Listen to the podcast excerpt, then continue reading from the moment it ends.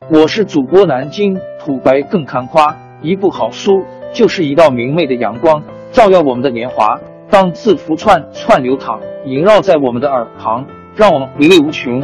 天津上元书院又和你们见面了，欢迎您的收听。听众朋友们，大家好！开讲前先打个小广告，作为主播，你们的关注和打赏是对我努力工作认可的结果，谢谢听众。天津上元书院、南京土白更堪夸主播最新专辑《平化祖国华夏上下五千年》终于上线了，一部宏伟巨作。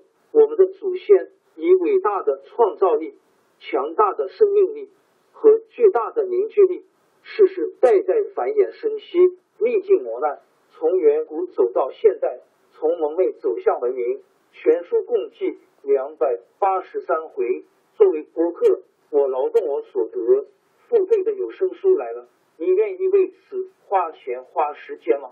评话中华上下五千年专辑的进度更新按听众的关注和评论而定。喜马拉雅号 UID 七三二六四零二二，微信号 sh 八五七三零一四四九，请多多关注。多多打赏，谢谢大家，谢谢。下面正式开讲《评话中华上下五千年》专辑。陈胜、吴广发动农民起义以后，各地的百姓纷纷杀了官吏，响应起义。没有多久，农民起义的风暴席卷了大半个中国。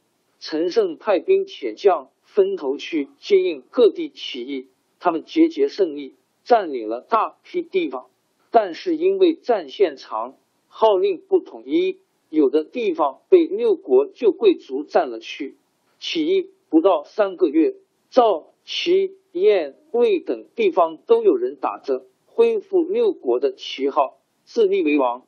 陈胜派出周文率领的起义军向西进攻，很快攻进关中、指含古关以西地区。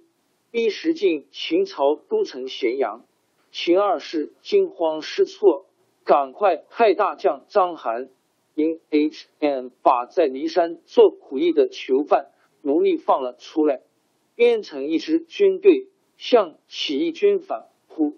原来的六国贵族各自占据自己的地盘，谁也不去支援起义军。周文的起义军孤军作战，终于失败。吴广在荥阳被部下杀死。起义后的第六个月，陈胜在撤退的路上被叛徒杀害了。陈胜、吴广虽然死了，可是由他们点燃起来的反抗秦朝的那把火正在到处燃烧。在南方的会稽郡治所在今江苏苏州，声势更大。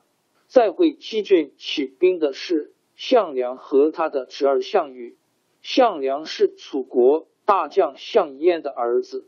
楚国被奏国大将王翦攻灭的时候，项燕兵败自杀。项梁老想恢复楚国，他的侄儿项羽身材魁梧，又挺聪明，项梁亲自教他念书识字。可是项羽才学了几天，就不愿学下去。项梁又教他学剑。项羽学了一阵子，也扔下了。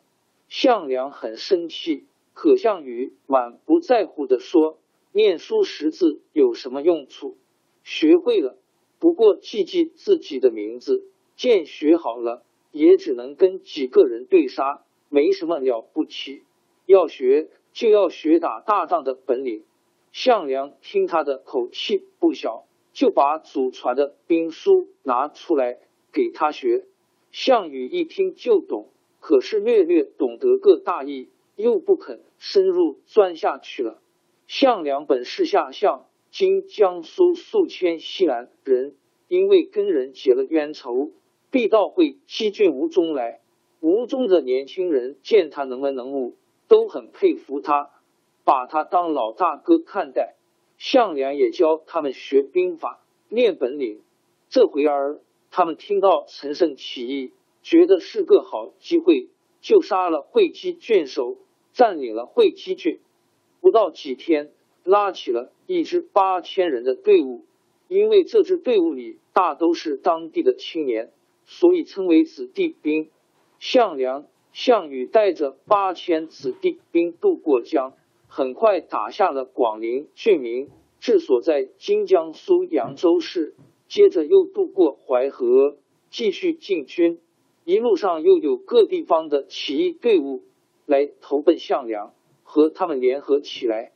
第二年，有一支。一百多人的队伍由刘邦带领来投靠项梁。刘邦本来是沛县（今江苏沛县）人，在秦朝统治下做过一名亭长。秦朝十里是一亭，亭长是管理十里以内的小官。有一次，上司要他押送一批民夫到骊山去做苦工，他们一天天赶路，每天总有几个民夫开小差逃走。刘邦要管也管不住，但是这样下去，到了骊山也不好交差。有一天，他和民夫们一起坐在地上休息，他对大家说：“你们到骊山去做苦工，不是累死，也是被打死。就算不死，也不知道哪年哪月才能回乡。我现在把你们放了，你们自己去找活路吧。”民夫们感激的直流眼泪，说：“那您怎么办呢？”刘邦说：“反正我也不能回去，逃到哪儿是哪儿。”当时就有十几个民夫情愿跟着他一起找活路。刘邦同十几个民夫逃到芒砀因 and and 山躲了起来。过了几天，聚集了一百多人。沛县县里的文书萧何和监狱官曹参因 S H N 知道刘邦是个好汉，很同情他，暗暗的跟他们来往。赶到陈胜，打下了陈县。萧何和沛县城里的百姓杀了县官，派人到芒砀山把刘邦接了回来，请他当沛县的首领，大家称他沛公。刘邦在沛县起兵以后，又召集了两三千人攻占了自己的家乡封乡。接着，他带了一部分队伍攻打别的县城，不料留在封乡的部下叛变。刘邦得到这个消息，要回去攻打封乡，可是自己的兵力不足，只好往别处去借兵。他到了刘城（今江苏沛县东南）。正好张良也带着一百多人想投奔起义军，两人遇在一起，很谈得来。他们一商量，觉得附近的起义队伍中只有项梁声势最大，决定去投奔项梁。项梁见刘邦也是一个人才，就拨给他人马，帮助他收回封乡。从此，刘邦、张良都成了项梁的部下。陈胜。吴广等主要起义领袖死了以后，由于各地起义的领导权都落在旧六国贵族手里，彼此争夺地盘，闹得四分五裂。秦国的大将章邯、李由想趁机会把起义军一个个击破。在这个紧要关头，项梁在薛城召开了会议，决心把起义军整顿一下。为了扩大号召。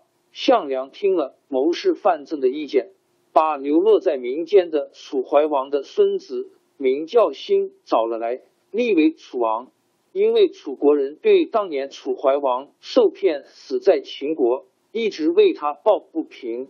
为了提高号召力，大家把他的孙子人称作“王朝更迭，江山易主，世事山河都会变迁”。其实我们无需不辞辛劳去追寻什么永远，活在当下，做每一件自己想做的事，去每一座和自己有缘的城市，看每一道动人心肠的风景，珍惜每一个擦肩的路人。纵算经历颠沛，尝尽苦楚，也无怨悔。